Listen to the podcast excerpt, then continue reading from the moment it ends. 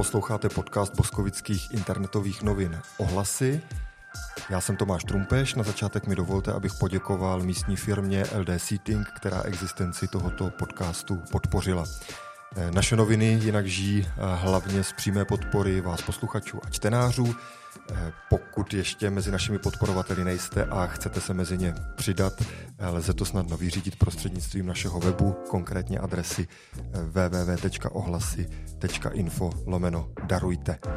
Moc děkujeme a teď už bych rád přivítal našeho dnešního hosta, kterého jsme si pozvali k možná trochu zvláštnímu eh, tématu, ale zvláštní byla už ta skutečnost, že se Jezulátko objevilo v prezidentské kampani a eh, my to chceme trošku probrat eh, s boskovickým evangelickým farářem Jiřím Burešem, ale samozřejmě nejen Jezulátko, ale vůbec vztah náboženství a politiky. Takže ahoj Jirko, vítej v ohlasech. Ahoj. Tak co to Jezulátko, bratře faráři, funguje nebo nefunguje? No, nefunguje. A jak je to možné? Uh, um, já, uh, nefunguje, hlavně bych řekl, uh, z mého pohledu, z pohledu věřícího člověka, um, vůbec to slovo fungovat v souvislosti s vírou, v souvislosti uh, se, se vztahem člověka k tomu, co ho přesahuje, je, je prostě nešťastný sloveso. Je to nešťastná věta. Uh, Eh, funguje to, nefunguje. Fungují mechanické věci, fungují přístroje, eh, možná fungují státní instituce, i když taky máme různé pochybnosti, ale eh, vztah k Bohu a vůbec vztah, vztahy nefungují. My jsme tohle sloveso nechali nějak zaplevelit naši lidskou realitu a, a hm, teď se nám to vrací i z úroky. Mm-hmm. Já jsem četl v jednom eh, z komentářů, že eh, se opravdu věřící lidé mohou Andrej Babišovi a Jezulátku jenom smát, ale pak jsem si všiml z reakce duchovních, že to vypadalo spíš tak, že to některé možná naštvalo, některých se to doopravdy dotklo. Jak si to prožíval ty? No, uh, musím říct, že sdílím emoci, že, že se mě to dotklo, že, že mě to nějakým způsobem hmm, jako věřícího člověka eh, mě, to trošičku eh, hnětlo, že si někdo myslí, že tohle eh, je víra. Tohle je to, co na věřící lidi bude fungovat. A hm, trošku se mi zdálo, že toto téma víry prostě schodilo a hm, ale tak hm, zároveň mě to bavilo nebo pobavilo, že jsem nevěděl, jestli se mám jako zlobit nebo se tomu smát jak to, jak to bylo myšleno a mm, trochu jsem měl obavu, jestli uh, třeba se neukáže, že nakonec eh, věřící lidé opravdu uh, takto vnímají vztah k Bohu. A myslím, že se to neukázalo v tom druhém kole, že to prostě nezafungovalo, tady tenhle ten trik. Mm-hmm. Zároveň můžeme to trochu ještě vysvětlit, přece jenom, protože někdo by mohl říct, že Eh, nevím, v Evangeliu se píše prosté a bude vám dáno. Není ten eh, Babišův přístup k jezulátku prostě jenom nějaký způsob, jak eh, Boha o něco poprosit a věřit, že že bude dáno, nebo co je na tom vlastně špatně, na tom přístupu? Mm-hmm. Jo, tady bych asi uh, byl, um, jak bych byl rád, aby, aby to nevyznělo tak, že lidé, kteří třeba tu sošku a to místo mají rádi a je pro ně spojeno s nějakou jejich duchovní zkušeností, Eh, že, eh, že, to, že to chceme schodit. Tak to určitě ne. Myslím si, že opravdu je možné hm, putovat do, eh, do Lorety, hm, putovat prostě k jezulátku, modlit se tam a nějakým způsobem prožít něco velmi duchovně podstatného ve vztahu k Bohu. To, to je, to je jako reálná věc. Ten problém, který se ukázal v přístupu hm, pana kandidáta Andreje Babiše eh, byl v tom, že, eh, že to jezulátko byl nějaký předmět, se kterým on manipuloval. Eh, myslím, že docela stru, dostručně a dobře to, to bylo vidět v tom rozhovoru, kdy vytáhl to jezulátko z kapsy. To je takový jako jasný obraz. Ta, ta představa, že máme Boha v kapse, ta představa, že nám může nějak mechanicky zajistit to, po čem toužíme, co bychom chtěli třeba k úplně jiným důvod, eh, z úplně jiných důvodů, k úplně jiným cílům, které se třeba Bohu protiví. tak to je to, co je na tom špatně. To je ta představa, která, která je vlastně už v Biblii několikrát zcela jasně odsouzena. Tak, je, no. je to zároveň ta hranice mezi vírou a pověrou, nebo jak to vnímáš?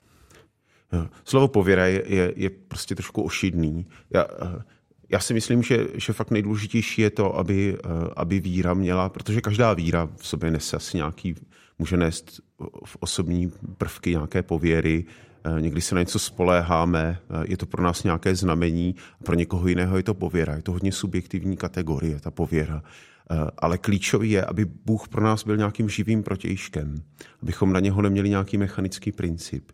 Tomuhle se v teologii často říká magie, je to nějaká jakoby sobecká magie, ve které si toho Boha stahují pomocí věcí a tím ho vlastně, tím z něho dělám nějakou modlu, nějaký falešný obraz. Tohle je ta jako nej, nejhorší věc, která je hodně odsuzovaná ve starém zákoně. A je to mezi křesťany i dneska třeba rozšířený přístup, že ten Bůh je tady vlastně tak trošku jako od toho, aby nám zařídil lepší život? Je to, je to vždycky nebezpečí pro křesťanskou víru. Ta představa, že se modlíme a, a Bůh nám automaticky dá. Bůh je tu jako automat nějakých splněných přání. To je taková jako, jako dětská představa, které, se kterou musíme bojovat. Já, já mám rád uh, výrok Martina Lutera, který řekl, že náš modlitební život začíná v okamžiku, kdy nám Bůh nesplní to, oč jsme ho prosili. To, to není ten moment, kdy, kdy jsme s tou modlitbou daleko, ale tam to začíná, když si uvědomíme, že to je opravdu živý vztah. Mm-hmm. Mimochodem překvapilo tě, že se eh, náboženské téma, i když tady v té trošku bizarní podobě, objevilo v politické kampani? Eh, ono to není poprvé. Já bych na to rád eh, upozornil, že to, to jak si teď mnoho lidí třeba utahovalo z, z Andreje Babiše, že to není úplně fér, protože se to vracívá, že politici, když se blíží volby, tak to téma vytahují, snaží se získat konkrétně tuto skupinu lidí, kteří eh, věří v Boha, eh, tak připomenu, že třeba Jiří Paroubek, Václav Klaus náhle oprašovali to, že, jsou, že byli členy Československé církve husické, když došlo na lámání eh, chleba. Takže mě, mě to nepřekvapuje. Jenom mě překvapil asi ten způsob, jakým, jak, jak brutální ten útok byl, nebo jak byl jako prostinký taky asi. Mm-hmm. Když pomíme, po, necháme stranou ten styl, tak jak vůbec vnímáš to propojování náboženství a politiky? Vadí ti to, anebo naopak třeba vítáš, když se politici hlásí ke křesťanským východiskům svého myšlení nebo svého programu? Hmm. Málo kdy se setkávám s tím, že by to dělali uh, způsobem, který by byl obsahový. To bych asi uh, vítal, Zároveň, eh, zároveň nevítám to, když eh, ta, eh, to křesťanství nebo jakékoliv náboženství je jenom nějakou vlajkou, kterou se zamává těsně před volbami. To je, to je chyba. Když by šlo o obsahové věci, někdy se to stane, že, že je vidět, že ten kandidát prostě věcně mluví o, o věcech křesťanských. A často je ani nenazve, že jsou křesťanské, ale, ale je to vidět. A, a to je prostě pro mě vlastně mnohem důležitější, pro nás mnohem důležitější. Já mám zároveň mm, dojem, nebo setkávám se s tím, že když se člověk hlásí ke křesťanství, tak lidé automaticky předpokládají, že má konzervativní nebo, nebo dokonce pravicově konzervativní názory. Eh, máme tady vlastně i stranu, která si do názvu nebo v názvu nechává to slovo eh, křesťanská a která se taky profiluje dost konzervativně. Eh, existuje i nějaký proud a nějaká tradice levicové a liberální teologie, která přesahuje do politiky? Určitě. Eh, je to asi specifikum českého prostředí a řekl bych i vývoje posledních 30 let, protože to nebylo vždycky tak jasné, že, eh, že eh, zdejší strana lidovci bude pravicově vyhraněná. Ještě Josef Lux se snažil mluvit o nějaké třetí síle, připomínal, že křesťanství má v sobě výrazné sociální důrazy, ale od té doby obávám se, se, se právě tak křes, KDU ČSL posunula víc napravo. Ale abych, eh, abych se vyjádřil k těm zdrojům, tak eh, tady je eh, určitě veliká tradice, že křesťanství promlouvá i k, do situací, které se týkají sociální situace lidí a které se týkají nějakého pokroku ve společnosti. Připomněl bych země Jižní Ameriky, kde křesťanství už se hrálo, ještě stále hraje velmi zásadní roli kritiky poměrů, ve kterých jsou, jsou velké hm, skupiny chudých vrstev společnost, společnosti nějak jako vykořišťovány, zotročovány, kde se lidé neberou jako rovnocení a tak dále. Takže, takže křesťanství má, má velký potenciál eh, stát, stát na straně třeba těch eh, málo, hm, eh, málo zastoupených chudších vrstev společnosti. Jenom v našem současném kontextu, v naší zemi se to, se to prostě takto viditelně nespojuje s jednou politickou silou. Mm-hmm. Platí to i o tom konzervativismu? Eh, může stát křesťanství i spíš na těch liberálních pozicích, když dneska probíhá třeba ta debata o LGBT a podobně, která je hodně spojovaná tady s těmi konzervativními křesťanskými proudy. Mm-hmm. Jak to vnímáš? Tady je to hodně složité, pro, eh, protože vevnitř v křesťanství probíhají velmi ostré debaty, které se týkají těchto těch otázek. A ty opravdu mají potenciál rozdělovat církve a celé církevní tradice, to se děje.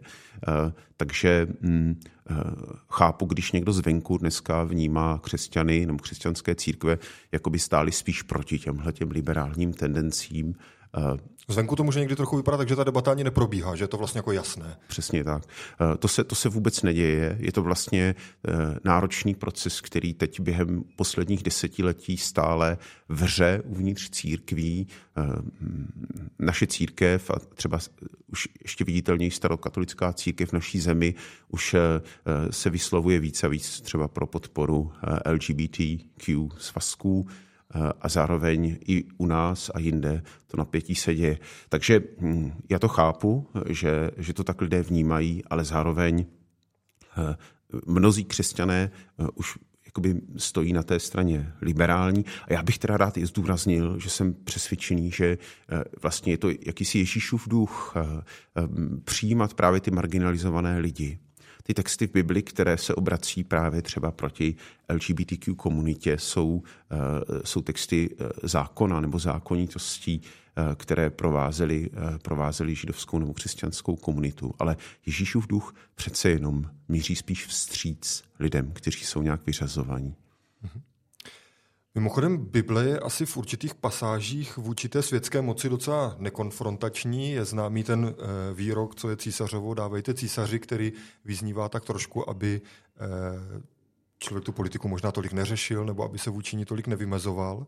Eh, není teda na místě držet se od té světské moci trochu dál, nebo jak to vidíš z pozice mhm, křesťanského? Mm-hmm. Já ten výrok musím doplnit. Ježíš říká, co je, oni se ho ptají, jestli se má platit daň císaři. On říká, uh, uh, co je císařovo, dávejte císaři a co je božího, dávejte Bohu. Uh, a ta druhá část je teda důležitá z toho důvodu, že císař v té době měl tendenci nechávat se prohlašovat za Boha a také si tak nechat sloužit. A v tomhle ohledu ten Ježíšův výrok není, není nepolitický, ale má docela jako velký ostří.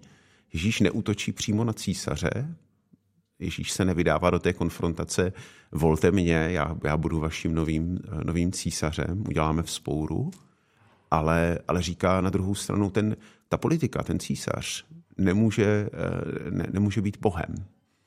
To je, a to je vlastně věc, kterou, eh, kterou, eh, kterou docela výrazně křesťanství má stále zdůrazňovat. Ani ten, kdo vyhrál, ani současný kandidát, který je teď mnohými oslavován, eh, není žádným bohem. Ta druhá část té otázky je taková, že opravdu v křesťanství, v dějinách křesťanství je napětí vůči moci a to se často řešilo s tím, že se křesťanství nějakým způsobem s mocí propojovalo. Což právě ten Ježíšův výrok neumožňuje. Mm-hmm. Myslím, že se církev učí postupně vnímat, jak je to eh, nebezpečné a negativní. My protestanté, my evangelíci k tomuhle tématu máme, myslím si, trochu blíž. Je to, je to pro nás jako ne, ne, nebezpečný příběh, když se propojuje Eh, oltář s trůnem a zvlášť tady v českém prostředí, kde, kde se tohle spojení historicky projevovalo vždycky v pronásledování, řekněme, těch nejzdravějších forem křesťanství, které u nás byly třeba jednoty bratrské, která byla vlastně skoro po celou svoji existenci takhle pronásledována. Mimochodem, jak to řešíš jako kazatel? Pouštíš politiku do svých kázání? Debatuješ na církevní půdě o politice s lidmi nebo radši ne? Je to ožehavé, to bych rád řekl. Eh, a my jsme proti tomu byli, eh, my jsme předtím byli varováni ve škole na, teologii, že, eh, že, to je, že to je nevhodné. Eh, zároveň Ježíšův apel, Ježíšův život nezadržitelně zasahuje do veřejné sféry. Křesťanství tady není jenom proto, aby, aby žilo v našem víra, tady není jenom proto, aby žila v našem srdci. To, co Ježíš dělal, to měnilo společnost důsledkem křesťanství bylo eh, zrovnoprávnění eh, žen v křesťanských komunitách a eh, i mnohem střícnější přístup třeba k otrokům. To, to byly prostě politické důsledky. Ehm, jestli člověk může kázat, já myslím, že křesťanství musí nějakým způsobem zasahovat i do veřejných věcí a je chyba, když se toho zříkáme. Co je nebezpečné, čeho je třeba se vyvarovat, je eh, stranění. To znamená eh, právě takové to mávání vlajkou. Eh, I když mám svůj politický názor na to, koho třeba volit v druhém kole, tak bych to nikdy skazatelný neřekl otevřeně, ale můžu a musím mluvit o obsahu a to, jak s tím pak naloží ten, kdo Eh, kdo nad tím přemýšlí, to už je jeho vnitřní svoboda. Souvisí to s tím, že se dnes taky hodně mluví o tom, jak politika rozděluje společnost. Eh, dotýká se to i křesťanských komunit. Ve sborech asi nevolí všichni stejně. Eh, I církevní představitelé jsou různí. Narážíš v tomto ohledu na konflikty i v tom křesťanském prostředí? Je jich dost.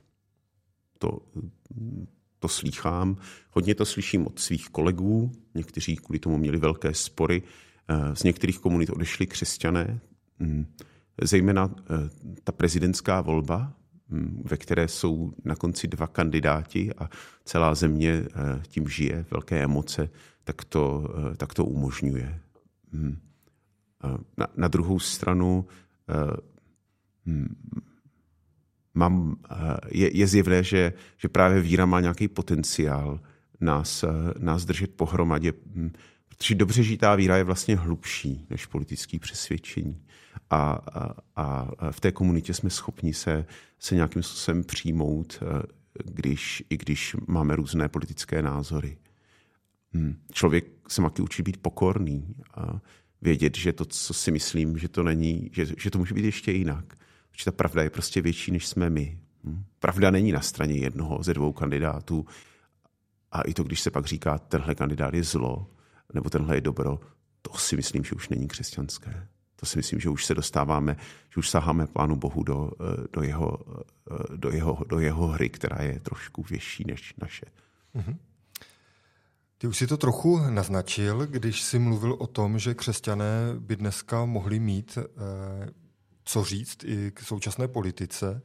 Můžeš to trochu specifikovat? Existují podle tebe nějaká témata, která by právě křesťané Eh, mohli, kterými by křesťané právě dnes mohli jak přispívat do té veřejné debaty, do politiky a akcentovat je? Já si, já si myslím, že to, eh, co, co je, co je jakoby mm, důležitý v eh, současném křesťanství, je, je právě z, jakoby znovu promýšlet hloubku toho Ježíšova příběhu, ve, kterým, ve kterém se ukazuje, že eh, Ježíš je vlastně mm, někdo, kdo člověka osvobozuje k novému vidění sebe i společnosti. Eh, a samozřejmě já to říkám uvědomí toho, že, že se dneska křesťanství jeví vlastně na, eh, jakoby na tom druhém pólu, jako síla, která spíš konzervuje, Může to tak být?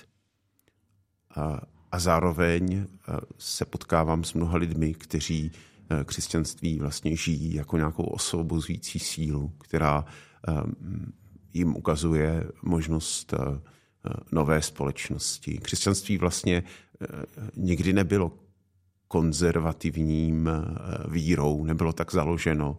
A jestli, jestli jsme se dostali do téhleté dějiné podoby, tak já se spolehám na to, že má v sobě taky eh, velké obrodné, obrodné síly, eh, které už se mnohokrát projevily v jeho dějinách.